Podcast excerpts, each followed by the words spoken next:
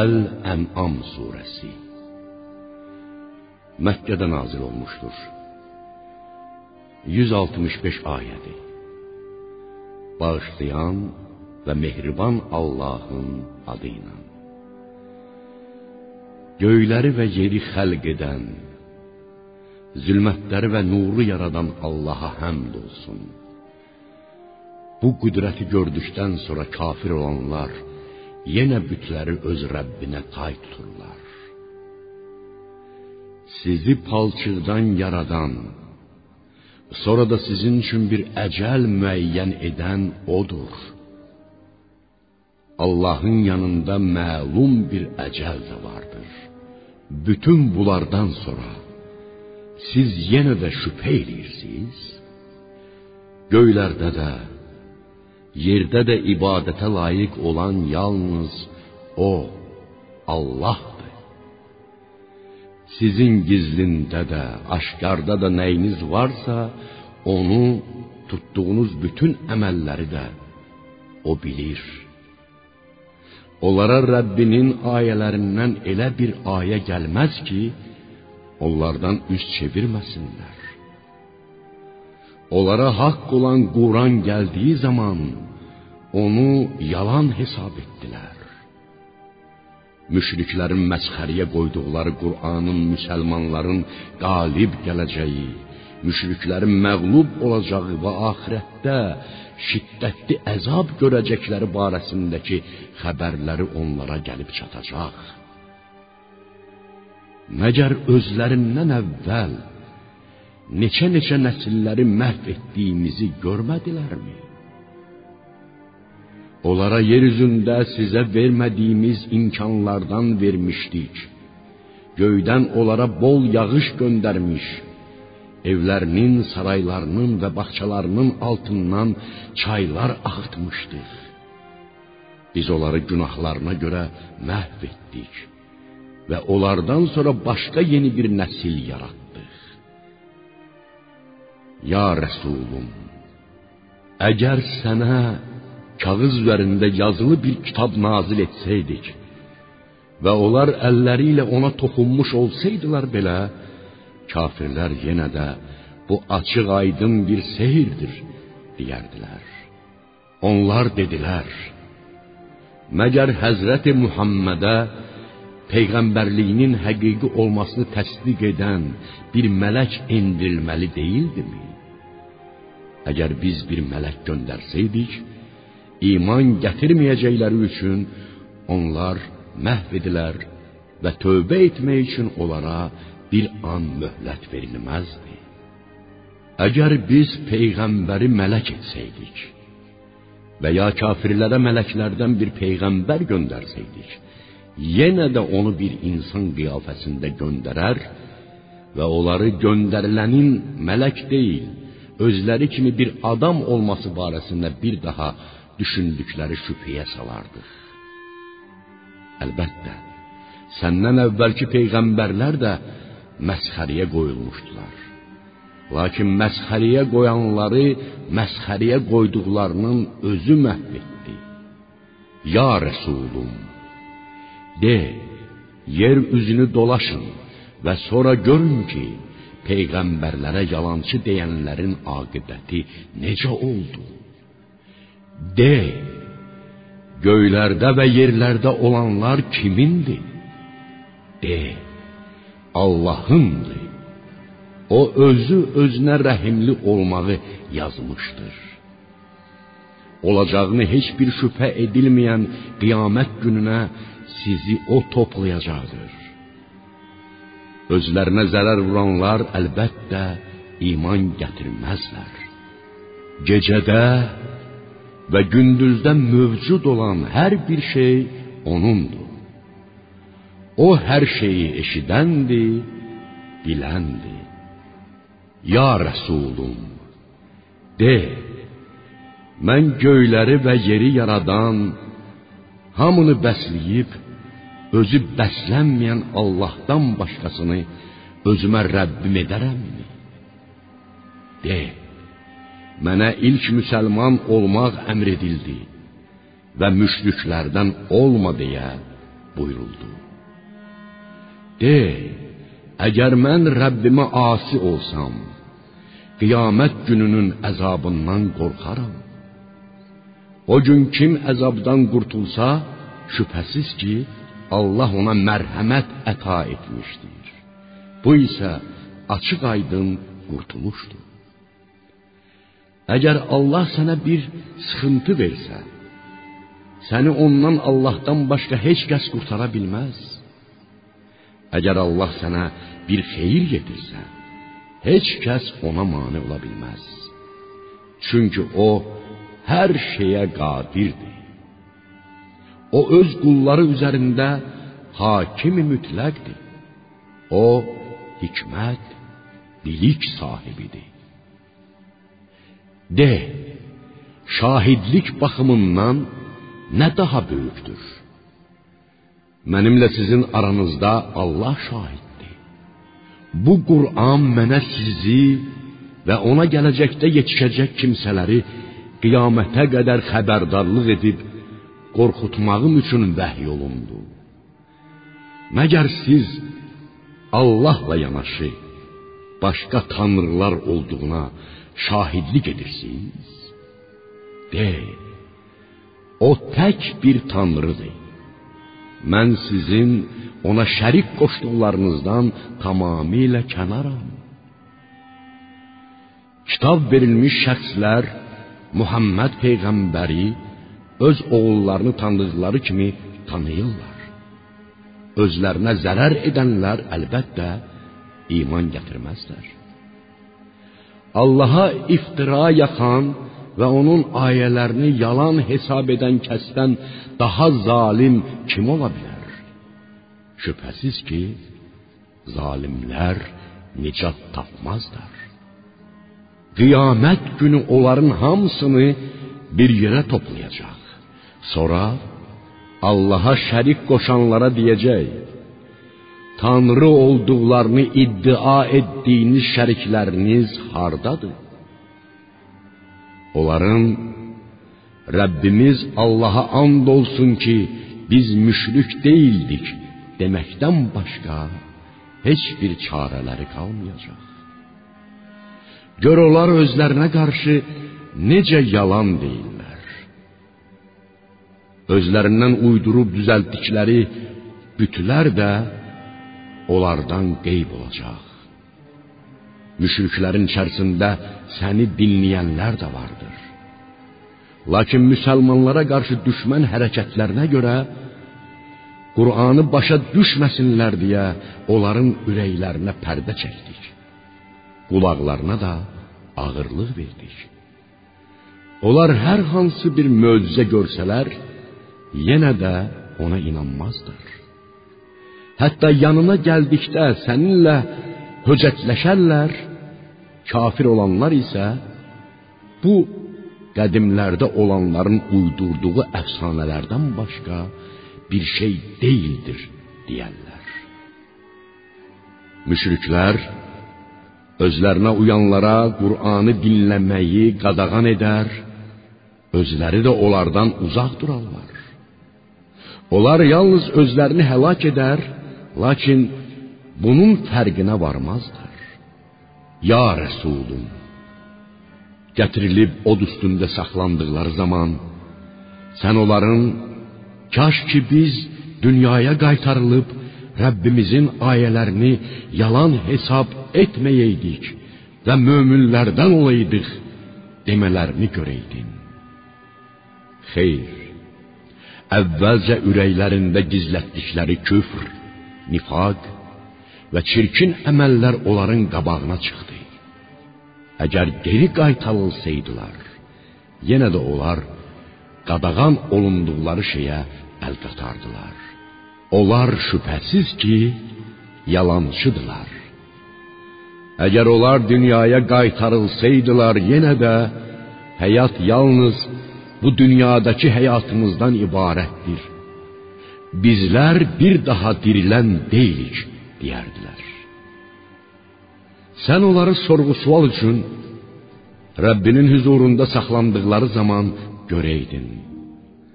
Allah onlara belə buyuracaq: Bu öləndən sonra dirilmək, sorğu-sual haqq deyilmi? Onlar, bəli, Rəbbimizə and olsun ki, bu haqqdır, deyə cavab verəcəklər. Allah buyuracaq, elə isə etdiyiniz küfürlərə görə dadın əzabı. Allahın huzurunda duracaqlarını inkar edən kimsələr həqiqətən ziyana uğramışlar. Belə ki, ölüm və ya qiyamət günü qəflətən başlarının üstünü aldığı zaman onlar günahlarını arxalarında daşıyaraq deyəcəklər: Dünyadakı təqsirlərimizə görə vay halımıza. Bir baxın. Daşıdıqları günah yükü necə də pisdir. Dünya həyatı oyun və əyləncədən başqa bir şey deyildir. Axirət yurdu müttəqilər üçün daha xeyirlidir. Məgər dərk etmirsinizmi? Bilirik ki, onların dedikləri söz səni çox kədərləndirir. Həqiqətdə isə onlar səni yalançı hesab etmir və ürəklərində sənin həqiqi peyğəmbər olduğunu yaxşı bilirlər. Ancaq o zalimlər Allahın ayələrini inadla inkar edirlər. Səndən əvvəl də peyğəmbərlər təksibə məruz qalmışdılar. Lakin onlar təksib olunduqları və əziyyət verildikləri şeylərə dözdülər. Nəhayət bizim köməyimiz onlara yetdi.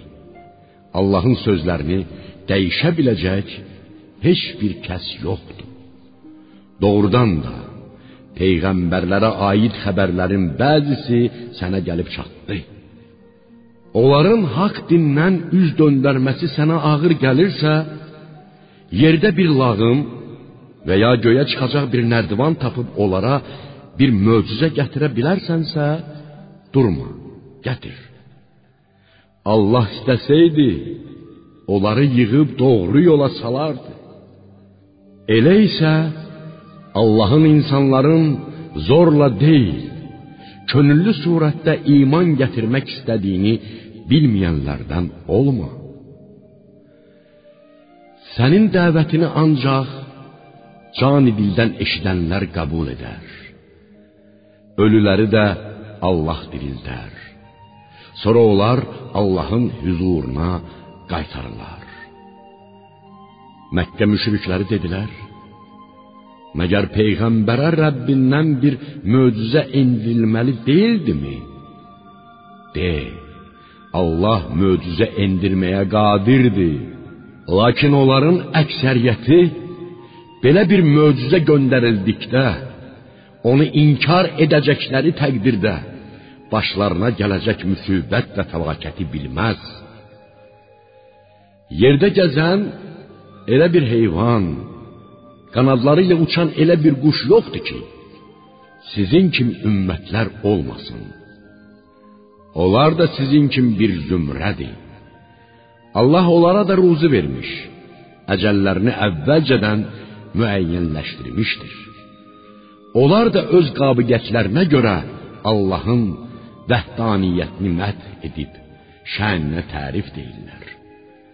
Biz Quranda heç bir şeyi nəzərdən qaçırmadıq. Sonra bütün canlılar, bütün məxluqat Rəbbinin huzuruna cəm ediləcəkdir. Ayələrimizi təksib edənlər zülmət içində qalmış karlar və lallardır. Allah istədiyini azdırar, istədiyini isə düz yola yönəldər. Müşriklərə de: Mənə deyə bilərsinizmi?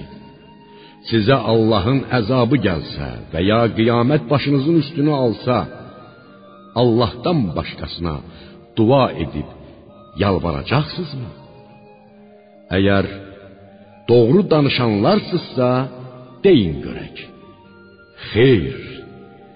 Yalnız Allah'a dua edib yalvaracaqsınız. O əgər istəsə, yalvardığınız bəlanı aradan qaldırar, e, siz də ona şərik qoşduğunuz bütlərinizi unudarsınız. Səndən əvvəl də ümmətləri, peyğəmbərləri yalançı hesab etdikləri üçün müsibət və fəlakətə düçar etdik ki, Allaha yalvarsınlar. Barı əzabımız onların başlarının üstünü alanda yalvaraydılar. Lakin etdikləri əməlləri şeytan onlara süslü göstərmişdi. Kafirlərə edilmiş xəbərdarlığı unutduqları zaman hər şeyin qapılarını onların üzünə açdıq. Kafirlər özlərinə verilən nemətlərə sevindikləri vaxt onları qəflətən yaxaladıq və onlar hər şeydən məhrum oldular. Artıq o zalim tayfanın kökü kəsildi. Həmd olsun aləmlərin Rəbbi Allaha. Ya Resulum, de, bir deyin görün. Əgər Allah sizin qulaqlarınızı və gözlərinizi əlinizdən alsa, ürəklərinizə möhür vursa, onları sizə Allahdan qeyri hansı tanrı qaytara bilər? Gör biz ayələrimizi onlara necə izah edirik. Sonra onlar ondan gör necə üz döndərirlər. De, bir deyin görüm, əgər Allahın əzabı sizə qəflətən və ya aşkar gəlsə, zalim tayfadan başqası həlak edilərmi? Biz peyğəmbərləri ancaq müjdə verənlər və əzabla qorxudanlar sifəti ilə göndəririk. İman gətirib yaxşı işlər görənlərin heç bir qorxusu yoxdur və onlar qəm-qüssə görməzlər. Ayələrimizi təksib edənlərə isə qazandıqları günahlara görə əzab üz verəcəkdir. De, mən sizə demirəm ki, mənim yanımda Allahın xəzinələri vardır. Mən qeybi bilmirəm və sizə də demirəm ki, mən mələyəm.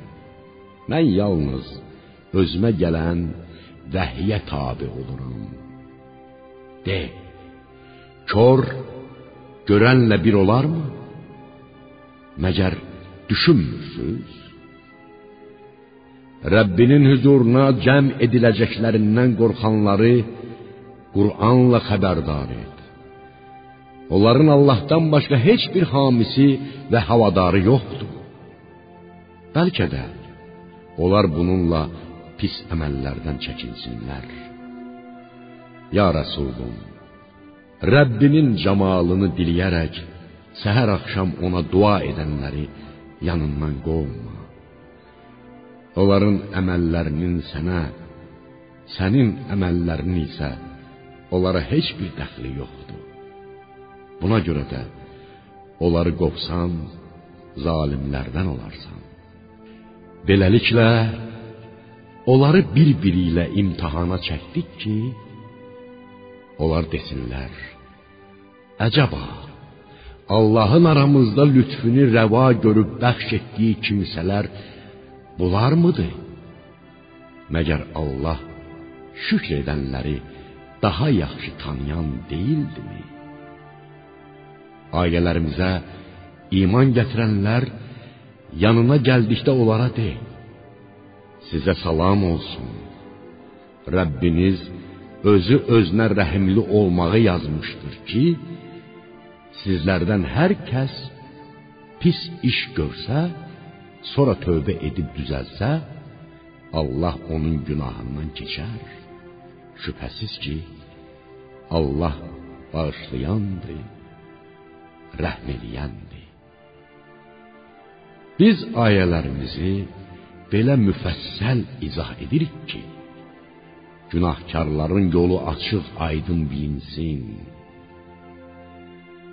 Ya Resulum, de, sizin Allah'tan qeyri tapındığınız bütlərə ibadət etmək mənə qadağan edilmişdir. De, Mən sizin nəfsinizin istəklərinə əsla uymaram. Belə ola biləcəyi təqdirdə mən haqq yoldan azar və doğru yola yönəlmişlərdən olmaram. De, mən Rəbbimdən açıq aydın bir dəlilə istinad edirəm. Siz isə onu yalan hesab edirsiniz.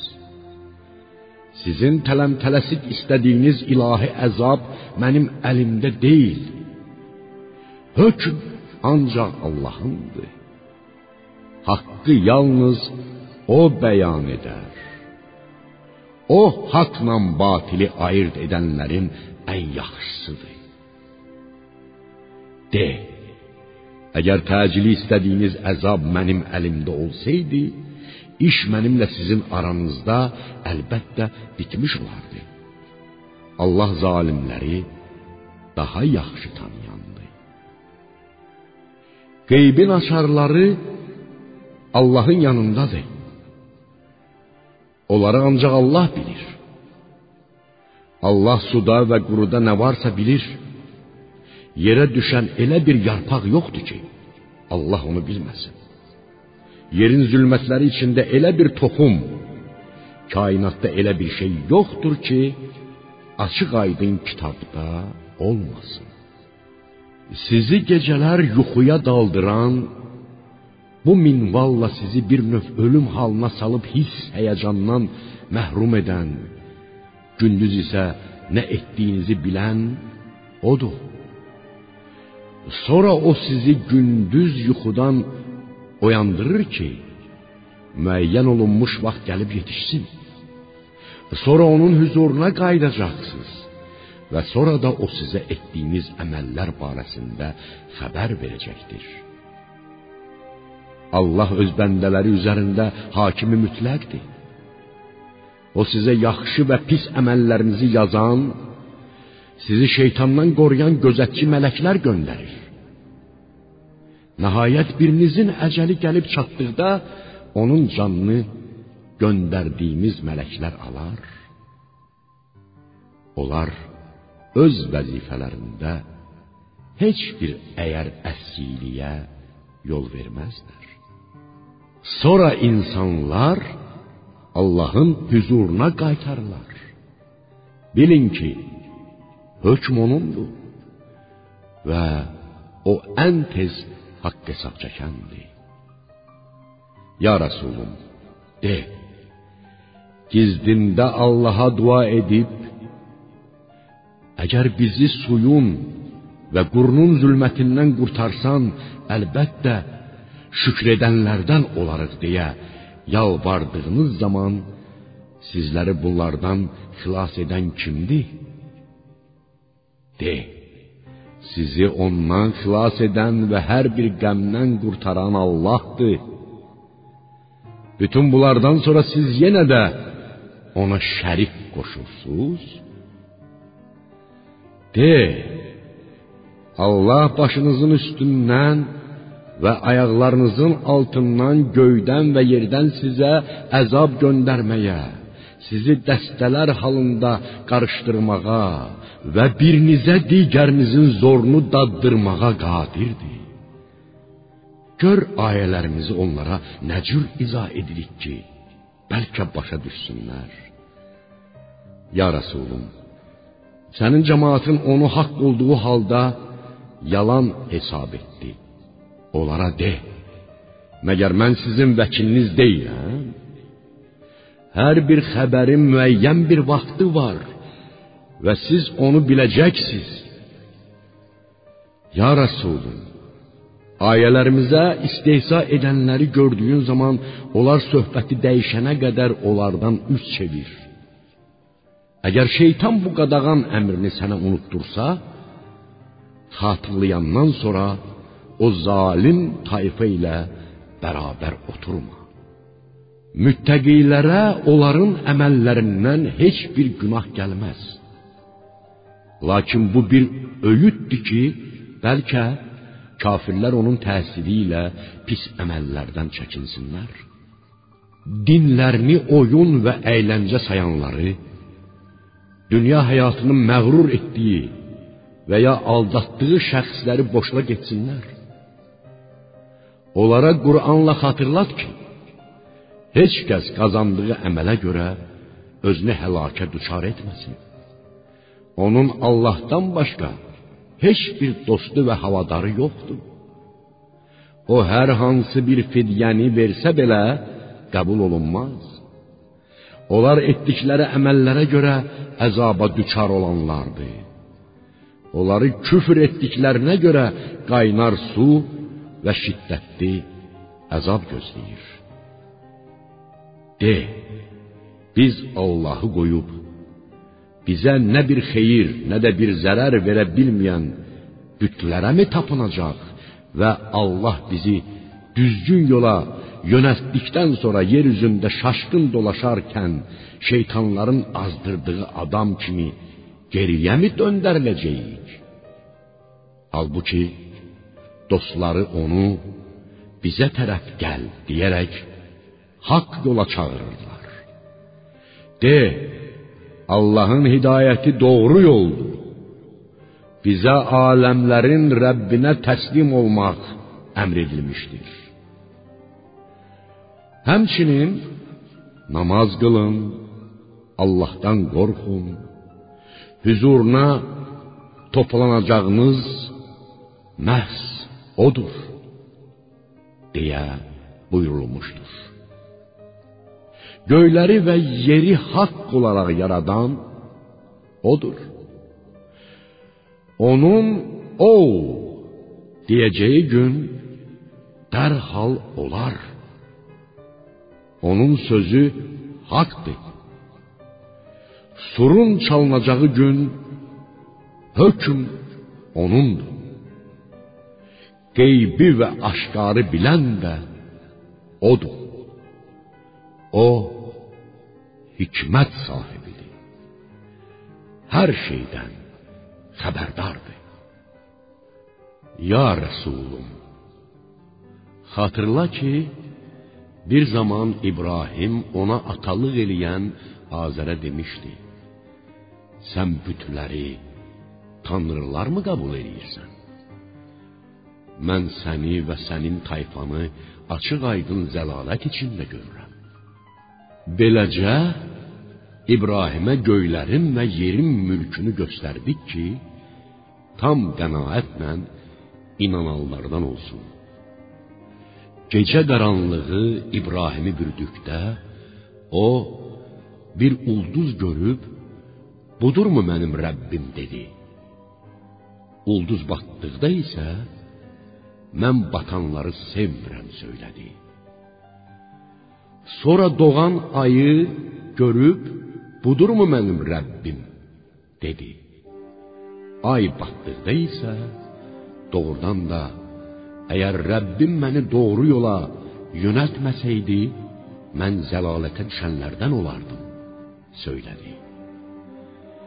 Daha sonra doğan günəşi görüb, bu mənim Rəbbimdir, bu daha böyükdür, dedi. Günəş batdıqda isə dedi: Ey cemaatım, mən həqiqətən sizin Allaha şərik qoşduqlarınız bütlərdən, səma cismlərindən uzaq. Mən həqiqətən batildən haqqa tapınaraq üzümü göyləri və yeri yaradana çevirdim. Mən Allaha şərik qoşanlardan deyiləm.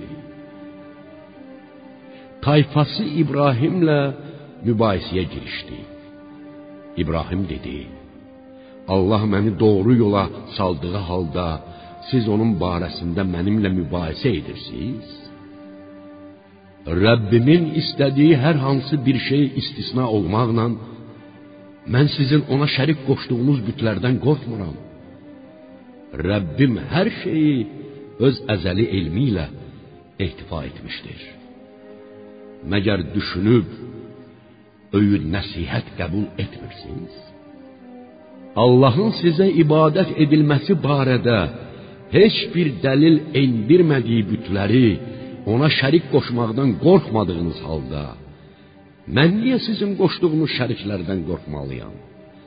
Əgər bilirsinizsə deyin görək. Bu iki dəstədən hansı qiyamət əzabından əmin olmağa daha layiqdir? İman gətirib imanlarını zülmə qatışdırmayanlar əmin amanlıqdadılar. Haqq yola yönəlmişlər də onlardır. Bu bizim İbrahimə öz tayfasına qarşı verdiyimiz dəlildir. Biz istədiyimiz şəxsi dərəcə-dərəcə yüksəldərik. Şübhəsiz ki, Rəbbin hikmət, elm sahibidir. Biz İshaqı və Yaqubu ona əta etdik. Onların hər birini hidayətə çatdırdıq. Bundan əvvəl Nuhu və onun nəslindən olan Davudu, Süleymanı, Əyyubu, Yusifi, Musanı və Harunu da hidayətə qovuşdurmuşduq. Biz yaxşı iş görənləri belə mükafatlandırırıq. Zəkəriyanı, Yahyanı, İsanı, İlyası da hidayətə çatdırdıq. Onların hamısı əməli salihlərdən idi.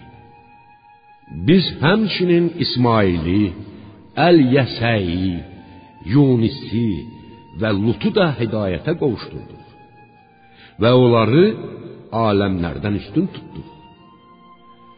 Biz onların atalarından, nəsillərindən və qardaşlarından da bir qismini hidayətə çatdırdıq. Onları seçdik və düz yola yönəltdik. Bu Allahın haqq yoludur. Bəndələrindən istədiyini ona yönəldir.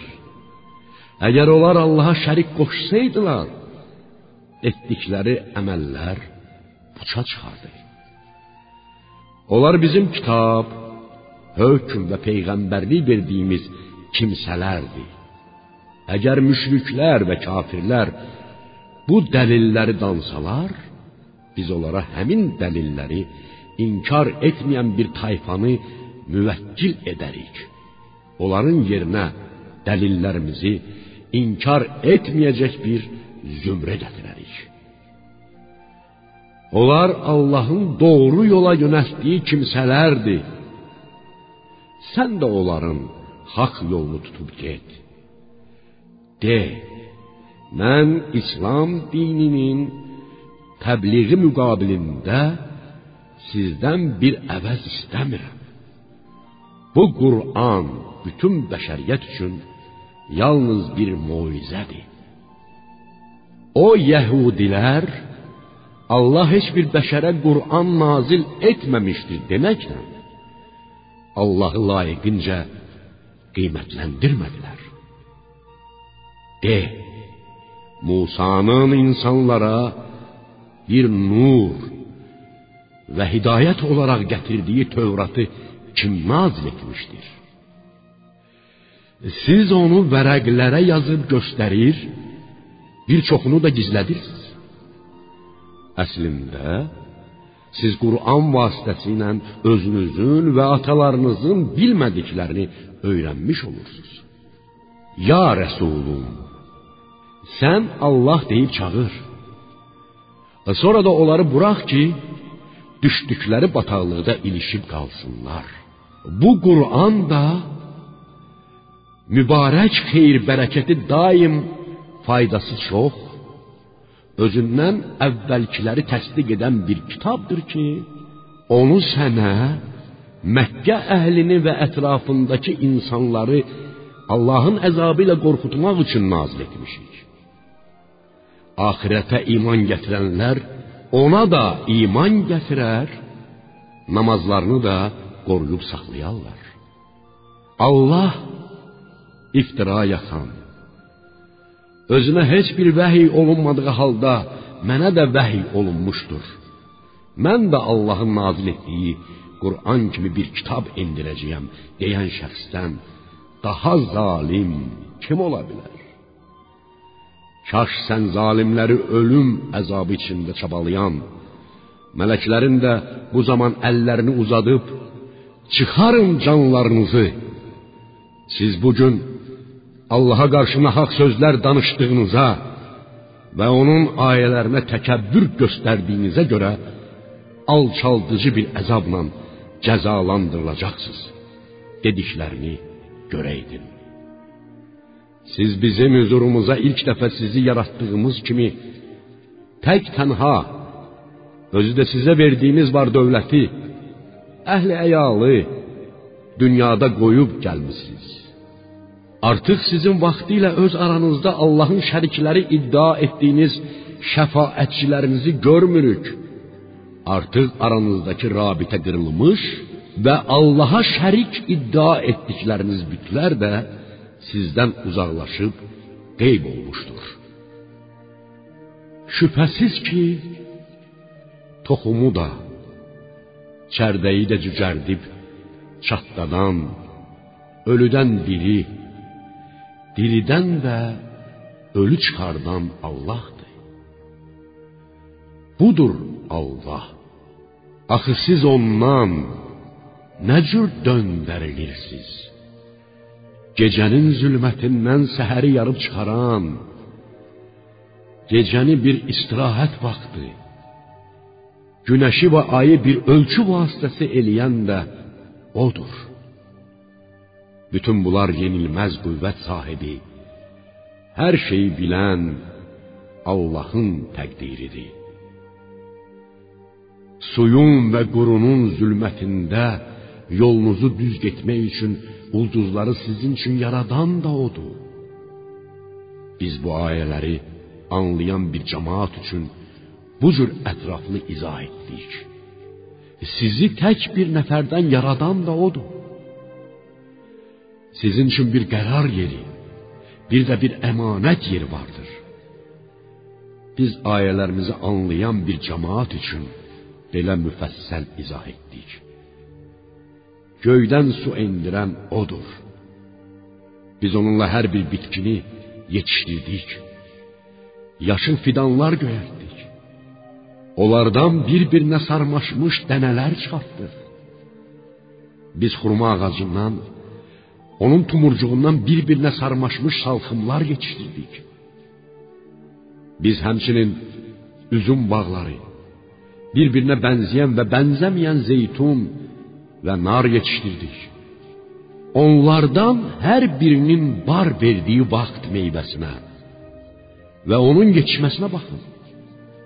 Şübhəsiz ki, bunda iman gətirən bir cemaat üçün Rəbbinizin varlığını sübut edən dəlillər var. Cinləri Allah yaratdığı halda kafirlər və cahillər onları Allaha şərik qoşdular. Nəyə inandıqlarını, nə danışdıqlarını bilmədən özlərindən onun üçün oğullar və qızlar uydurub düzəltdilər. Allah isə onların ona aid etdikləri sifətlərdən uzaqdır və yüksəkdə durur. O göyləri və yeri var edəndir. Allahın necə övladı ola bilər ki, onun heç bir yoldaşı yoxdur. Hər şeyi o yaratmışdı. O hər şeyi biləndir. O Allah Rəbbinizdir. Ondan başqa heç bir tanrı yoxdur. Hər şeyi yaradan odur. Buna görə də yalnız ona ibadət eləyin. O hər şeyə vəkildir. Gözlər onu dərk etməz. O gözləri dərk edər. O lətifdir. Cismilikdən uzaqdır. Hər şeydən xəbərdardır. Rəbbinizdən sizə parlaq dəlillər gəlmişdir. Kim onları görsə, öz lehinə, kim görməsə, öz əleyhinədir. Mən sizə nəzarətçi deyiləm. Mənim vəzifəm ancaq dini təbliğ etməkdir. Biz ayələrimizi belə başa salırıq ki, sənin peyğəmbərliyini inkar edənlər Sən dərs almısan, bunları başqalarından öyrənmisən desinlər. Və biz də Qur'anı bilən bir cemaate izah edək. Kafirlər Allahın birliyini, qüdrət və əzəmətini inkar etməklə daha şiddətli əzaba layiq olsunlar. Möminlərsə onları təsdiq etdikləri üçün daha çox savab qazansınlar. Ya Rəsulum, Rəbbindən sənə vəhiy edilən Qurana tabe ol. Sən yəqin bilirsən ki, ondan başqa heç bir tanrı yoxdur. Müşriklərdən isə üz çevir. Əgər Allah istəsəydi, onlar müşrik olmazdılar. Biz səni onların üzərində gözətçi qoymamışıq və sən onların vəkili də deyilsən. Allahdan başqalarına tapılanları söyməyin. Yoxsa onlar da Allaha qarşı hörmət və ehtiram bilmədikləri üzündən Allahı düşməncəsinə söyərlər. Beləcə hər bir ümmətə öz əməllərini gözəl göstərdik. Sonra onlar Rəbbinin huzuruna qayıdacaqlar. Allah isə onlara etdikləri əməllər barəsində xəbər verəcəkdir. Məkkə müşrikləri Allaha ürəkdən and içdilər ki, əgər onlara bir ayə gəlsə, ona mütləq inanacaqlar. Onlara de, ayələr ancaq Allahın yanındadır. Ey müşriklərin imana gəlməsini istəyən müsəlmanlar, siz nədən bilirsiniz ki, onlara istədikləri ayə gəldikdə yenə də iman gətirməyəcəklər?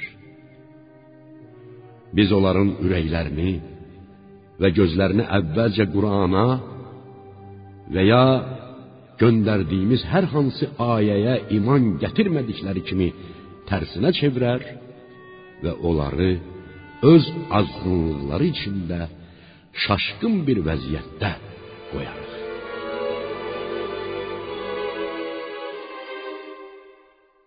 Əgər biz istədikləri kimi mələkləri onlara göndərsəydik, ölülər onlarla danışsaydı və hər şeyi dəstə-dəstə toplayıb onların qarşısına qoysaydıq belə, Allah istəmədikcə onlar iman gətirməzdilər.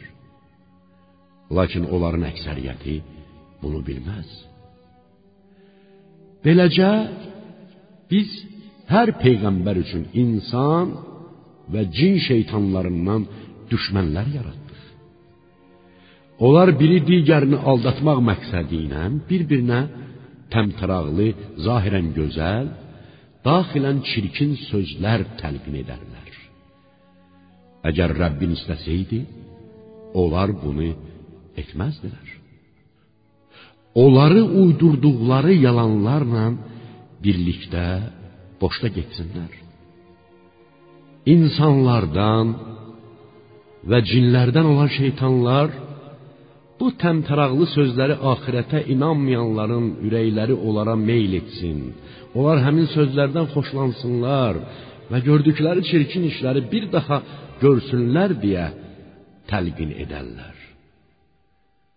Allah sizə Qur'anı müfəssəl surətdə nazil etdiyi halda mən haqq ilə batili ayırd etmək üçün ondan başqasını mı özümə hakim istəməliyəm? Kitab verilmiş şəxslər Qur'anın sənin Rəbbindən haqq olaraq nazil edildiyini bilirlər. Sən şübhəyə düşənlərdən olma. Ya Rəsulum, Rəbbinin sözü düzgün və ədalətli şəkildə tamam oldu. Onun sözlərini dəyişdirə biləcək bir kimsə yoxdur. O hər şeyi eşidəndir, biləndir. Əgər sən yer üzündə olanların çoxsuna itaət etsən, Onlar səni Allahın yolundan azdırarlar. Onlar ancaq zənnə uyar və ancaq yalan danışarlar. Şübhəsiz ki, yolundan azanları ən yaxşı tanıyan Rəbbindir. Haqq yola yönələnləri də ən yaxşı bilən odur. Əgər siz Allahın ayələrinə inanan kimsələrsinizsə, üstündə onun adı çəkilmiş, Bismillah deyilərək kəsilmiş heyvanlardan yeyin. Sizə nə olub ki, üstündə Allahın adı çəkilmiş heyvanların ətindən yeməyəsiz? Halbuki məcburiyyət qarşısında yeməli olduğunuz şeylər istisna edilməklə sizə haram buyurduqlarını artıq o Allah müfəssəl şəkildə sizə bildirmişdir. Şübhəsiz ki, çoxları şəriəti bilmədiklərindən nəfslərinin istəklərinə uyaraq xalqı düz yoldan azdırarlar. Rəbbin həddi aşanları ən yaxşı tanıyandır. Günahın aşkarından da, gizlisindən də əl çəkin. Günah qazananlar etdikləri əməllərə görə cəzalandırılacaqlar. Üstündə Allahın adı çəkilməmiş heyvanların ətindən yeməyin. Bu şübhəsiz ki, günahdır. Həqiqətən şeytanlar öz dostlarına sizinlə mücadilə etmək üçün çirkin fikirlər və yaramaz əqidələr təlqin edirlər. Əgər onlara itaət etsəniz, şübhəsiz ki, siz də müşrik olarsınız. Heç qəflətdə ölü olub diriltdiyimiz, sonra insanlar arasında gəzmək üçün özünə bir nur verdiyiniz kimsə, zülmət içində qalıb oradan çıxa bilməyən kimsə kimi ola bilərmi? Etdikləri əməllər kafirlərə belə gözəl göstərildi. Beləliklə, hər bir obanın günahkarlarını oranın başçıları təyin etdik ki, onlar günahlarını bunun nəticəsində də axirətdə əzablarını daha da artırmaq üçün orada bacardıqları qədər məkrlə məşğul olsunlar. Onlar yalnız özlərinə qarşı məkr edərlər, lakin bunun fərqinə varmazlar. Onlara bir ayə gəldiyi zaman Allahın peyğəmbərlərinə verildiyinin misli bizə verilməyincə biz iman gətirməyəcəyik deyərlər. Allah peyğəmbərliyi kimə göndərəcəyini özü daha yaxşı bilir. Günahkarlar Allahın huzurunda etdikləri məkirlərə görə zillətə və şiddətli əzaba düçar olacaqlar. Allah kimi düz yola yönəltmək istəsə, onun köksünü İslam dini üçün açıb genişləndirər. Kimi azdırmaq istəsə, onun ürəyini daraldıb sıxıntıya salar. O sanki sıxıntının şiddətindən göyə çıxar. Allah iman gətirməyənlərə pisliyi belə edər. Bu Rəbbinin doğru yoludur. Biz ayələrimizi düşünüb anlayan bir cemaat üçün artıq müfəssəl izah etmişik. Onları Rəbbinin yanında əminamanlıq yurdu gözləyir. Allah onların gördüyü işləri himayə edəndir. Allah insanları və cinləri toplayacağı gün belə buyuracaq. Ey cin tayfası! Artıq insanların bir çoxunu yoldan çıxartdınız. O, cinlərin insanlarda olan dostları deyəcəklər.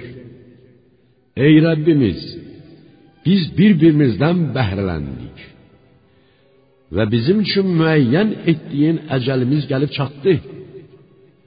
Allah buyuracaq: Sizin düşəcəyiniz yer atəşdir. Allahın istədiyi vaxt və ya sonradan İslamı qəbul edib nicat tapan kimsələr istisna olmaqla siz orada həmişəlik qalacaqsınız. Şübhəsiz ki, Rəbbin hikmət, elm sahibidir. Beləliklə, qazandıqları günahlara görə zalimlərin bəzisini digərinə hakim edərik. Ey cin və insan tayfası! Məgər sizə öz içərinizdən ayələrimi söyləyən və bu gününüzün gəlib çatacağı barədə sizə xəbərdarlıq edən peyğəmbərlər gəlmədimi? Onlar deyəcəklər: Biz öz əleyhimizə şahidik. Dünya həyatı onları aldatdı və onlar kafir olduqları barədə öz əleyhlərinə şahadət verdilər. Bu peyğəmbərləri göndərmək ona görədir ki, Rəbbin məmləkətlərin əhalisini onlar qafil ola-ola zülmlə məhv etməyi özünə rəva bilməz.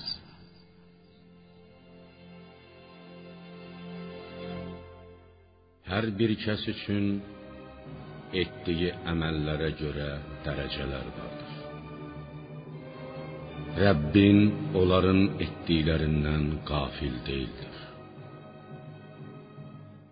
Rəbbin ehtiyacsız və rəhmət sahibidir. Əgər istəsə, sizi başqa bir qövmün nəslindən gətirdiyi kimi sizi də məhv edib yerinizə dilədiyini gətirər. Sizə vəd edilən qiyamət günü şübhəsiz ki gələcəkdir. Siz onun qarşısını ala bilməzsiniz. Ya Rəsulüm, Qureyş kafirlərinə de: Ey cemaatım, əlinizdən gələni edin. Mən də öz vəzifəmi yerinə yetirirəm. Axirət yurdunun gözəl aqibətinin kimə nəsib olacağını biləcəksiniz. Şübhəsiz ki, zalimlər nicat tapmayacaqlar. Müşriklər Allah üçün onun yaratdığı əkindən və davardan pay ayırıb öz batil inamlarına görə bu Allahın və bu da Allaha şərik qoşduğumuz bütlərin dedilər. Onların bütləri üçün ayrılmış hissə Allaha çatmaz. Allah üçün ayrılmış hissə isə bütlərə çatardı. Onların verdikləri hökm necə də pisdir. Beləcə onların ortaqları müşriklərin bir çoxuna onları məhv etmək və dinlərinə qarma-qarışıqlıq salmaq məqsədi ilə övladlarını öldürməyi yaxşı bir iş kimi göstərdilər. Əgər Allah istəsəydi, bunu etməzdilər. Ya Rəsulum, onları da, uydurduqları yalanları da başlı başına burax. Müşriklər öz batil iddialarına əsasən Bu davarlar və əkinlər haramdır. Onları bizim istədiklərimizdən bütlərə xidmət edən kişilərdən başqa heç kəs yeyə bilməz dedilər. Bir sıra heyvanlara minmək haram edilmişdir. Elə heyvanlar da vardır ki, onları kəsərkən Allahın adını çəkməzlər. Müşriklər bütün bunları Allahın əmri deyə Allaha iftira yaxaraq edirlər. Yaxdıqları iftiraya görə Allah onların cəzalarını verəcəkdir. Müşriklər həmçinin bu heyvanların qarınlarındakı balalar yalnız kişilərə məxsusdur. Onlar qadınlarımıza haram edilmişdir dedilər. Əgər heyvanların qarnındakı bala ölü doğularsa, kişilər və qadınlar onu yeməyə ortaqdılar. Allah onlara bu yalan vəsflərinin cəzasını verəcəkdir. Şübhəsiz ki, o hikmət, elm sahibidir. Səfehli yüzündən anlamadan öz uşaqlarını öldürən və Allahın onlara verdiyi ruzini Allaha iftira yaxaraq haram edənlər şübhəsiz ki, ziyana uğramışlar. Həqiqətən onlar haqq yoldan azmış, doğru yolu tapa bilməmişlər. Yer üzünə sərilmiş və sərilməmiş bostanları və bağları, dadları müxtəlif xurmanı və taxılı, bir-birinə həm bənzəyən, həm də bənzəməyən zeytunu və narı yaradan odur. Onların hər biri bar verdiyi zaman barından yeyin. Yığım günü haqqını ödeyin, lakin israf etməyin. Allah israf edənləri sevməz. Yük daşıyan və yunlarından döşək düzəldilən heyvanları da yaradan odur. Allah sizə verdiyi ruzilərdən yeyin və şeytana uymayın. Şübhəsiz ki, o sizin açıq-aşkar düşməninizdir. Allah o heyvanlardan səkkiz cift yaratdı. Erkək və dişi olmaq üzrə bir cüt qoyun və bir cüt keçi. De, Allah iki erkəyi yoxsa iki dişini, yaxud da iki müxtəlif cinsli dişinin qarınlarındakı balaları haram buyurdu? Əgər Allahın nəyi halal, nəyi haram buyurduğunu bildiyinizi doğru deyirsinizsə, bir elmə əsaslanaraq bu haqqda mənə xəbər verin. Həmçinin erkək və dişi olmaqla bir cüt dəvə və bir cüt inək. De, Allah iki erkəyi yoxsa iki dişini, yaxud da iki müxtəlif cinsli dişinin qarınlarındakı balaları haram buyurdu? Yoxsa Allah bunu sizə tövsiyə etdiyi zaman orada şahid idiniz? heç bir biliyi olmadan insanları haqq yoldan azdırmaq üçün Allaha qarşı yalan uyduran şəxsdən daha zalim kim ola bilər? Həqiqətən Allah zalim tayfanı doğru yola yönəltməz. Ya Rəsulum, de, mənə gələn vəhlər içərisində murdar olduqları üçün ölü heyvan, axar qan, donuz əti və ya Allahdan başqasının Bismillah deyilmədən günah olaraq kəsilmiş heyvanlar istisna olmaqla hər hansı bir kəsin yediyi yeməklər içərisində haram buyurulan bir şey görmürəm. Bununla yanaşı hər kəs məcburiyyət qarşısında qalsa, həddi aşmadan zəruri ehtiyacını ödəyəcək qədər bunlardan yesə, Allah ona cəza verməz. Çünki sənin Rəbbin həqiqətən bağışlayandır, rəhm edəndir. Yahudilərə dırnaqlı heyvanların hamısını haram etdik. İnək və qoyunun bellərinə və ya bağırsaqlarına yapışan, yaxud sümüklərinə qarışan yağlar müstəsna olmaqla, onların piylərini də yəhudilərə haram buyurduq. Həddi aşdıqlarına görə onları belə cəzalandırdıq.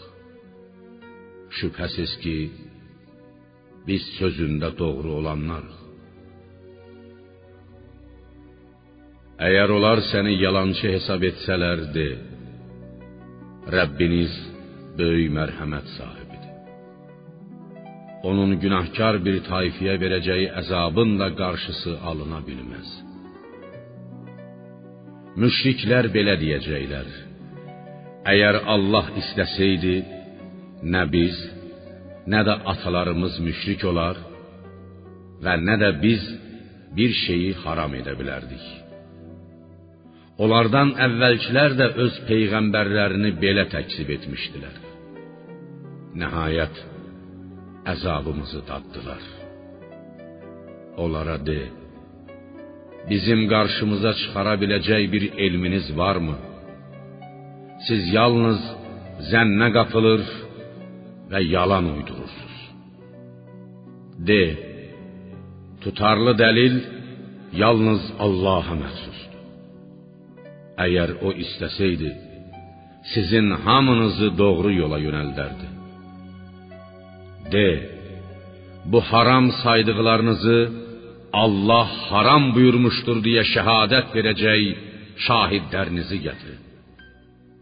Şayət onlar yalandan şahidlik etsələr, sən onlarla birlikdə şahidlik etmə, ayələrimizi yalan hesab edənlərin və axirətə inanmayanların nəfslərinin istəklərinə uyma.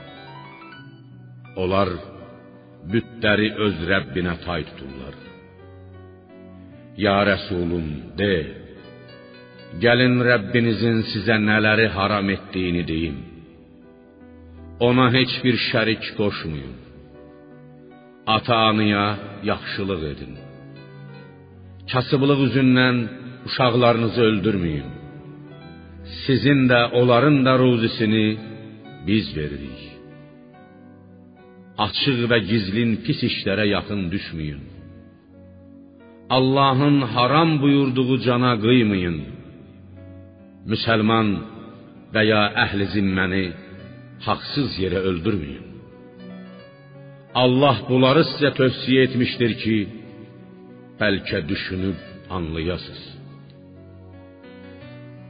yetimin malına xeyirxah məqsəd onu qoruyub saxlamaq, çoxaltmaq istisna olmaqla həddi buluğa çatana qədər yaxın düşməyin. Ölçüdə və çəkidə düz olun. Biz hər kəsi yalnız qüvvəsi yetdiyi qədər yükləyirik. Söz söylədiyiniz zaman lehinə və ya əleyhinə danışdığınız adam qohumunuz olsa belə ədalətli olun. Allah qarşısındakı əhdi yerinə yetirin. Allah bunları sizə tövsiyə etmişdir ki, bəlkə düşünüb öyüd nəsihət qəbul edəsiz. Bu şübhəsiz ki, mənim doğru yolumdur. Onu tutub gedin. Sizi Allahın yolundan saptıracaq yollara uymayın. Allah sizə bunları tövsiyə etdi ki, pis əməllərdən çəkinəsiz. Sonra biz Musaya bəxş etdiyimiz neməti tamamlamaq, hər şeyi ətraflı izah etmək üçün ona bir hidayət və ilahi mərhəmət olaraq kitabı verdik ki, bəlkə yəhudilər bununla öz Rəbbinə qovuşacaqlarına inansınlar. Bu nazil etdiyimiz Qur'an mübarək bir kitabdır. Ona tabe olun və Allahdan etdiyiniz xətalara görə qorxun ki, bəlkə sizə rəhm edilsin. Biz onu sizin bizdən əvvəl kitab ancaq iki tayfaya nazil edilmişdir. Biz onların oxuduqlarından xəbərsizik deməməyiniz və ya əgər bizə də kitab nazil edilsəydi, onlardan daha artıq düz yolda olardıq söyləməməyiniz üçün göndərdik. Artıq Rəbbinizdən sizə açıq-aşkar bir dəlil, hidayət və mərhəmət gəlmişdir. Allahın ayələrini yalan hesab edib onlardan üz çevirəndən daha zalim kim ola bilər? Ayələrimizdən üz çevirənləri üz çevirdiklərinə görə ən pis cəza ilə cəzalandıracağıq. Müşriklər özlərinə yalnız mələklərin, yoxsa Rəbbinin əzabının, yaxud da Rəbbinin bəzi qiyamət əlamətlərinin gəlməsini mi gözləyirlər? Ya Rəsulum, Rəbbinin bəzi qiyamət əlamətləri gələcəyi gün əvvəlcə iman gətirməmiş və ya imanından bir xeyir qazanmamış şəxsə sonrakı imanı heç bir fayda verməz. De, gözləyin. Doğrusu biz də gözləyirik. Ya Rəsulum, şübhəsiz ki, sənin firqə-firqə olub dinini parçalayanlarla heç bir əlaqən yoxdur. Onların işi Allaha qalmışdır. Allah sonra qiyamətdə onlara nə etdiklərini xəbər verəcəkdir. Kim yaxşı bir iş görərsə, ona həmin işin 10 qat əvəzi verilər. Kim pis bir iş görərsə, ona həmin işin misli qədər cəza verilər. Onlara haqsızlıq edilməz. Ya Rəsulum, de: Şübhəsiz Rəbbim məni doğru yola, həqiqi dinə, batildən haqqa tapınan və müşriklərdən olmayan İbrahimin dininə yönəltdi. De, mənim namazım da, ibadətim də, həyatım və ölümüm də aləmlərin Rəbbi Allah üçündür. Onun heç bir şəriki yoxdur. Mənə belə buyurulmuşdur və mən ilk müsəlmanam. De, Allah hər şeyin Rəbbi olduğu halda heç mən ondan başqa Rəbb mi istərəm? Hər kəsin qazandığı günah ancaq özünə aiddir. Heç bir günahkar başqasının günahını daşımaz. Axır dönüşünüz Rəbbinizədir. O zaman Allah sizə aranızda ixtilaf doğuran məsələlər barəsində xəbər verəcəkdir. Ey insanlar, sizi yer üzünün varisləri, xəlifələri təyin edən, verdiyi nemətlər xüsusunda dərəcələrə görə birinizi digərinizdən üstün edən odur. Həqiqətən sənin Rəbbin onu inkar edənlərə tezliklə cəza verən və şübhəsiz ki, ona iman gətirənləri bağışlayan, rəhm edəndir.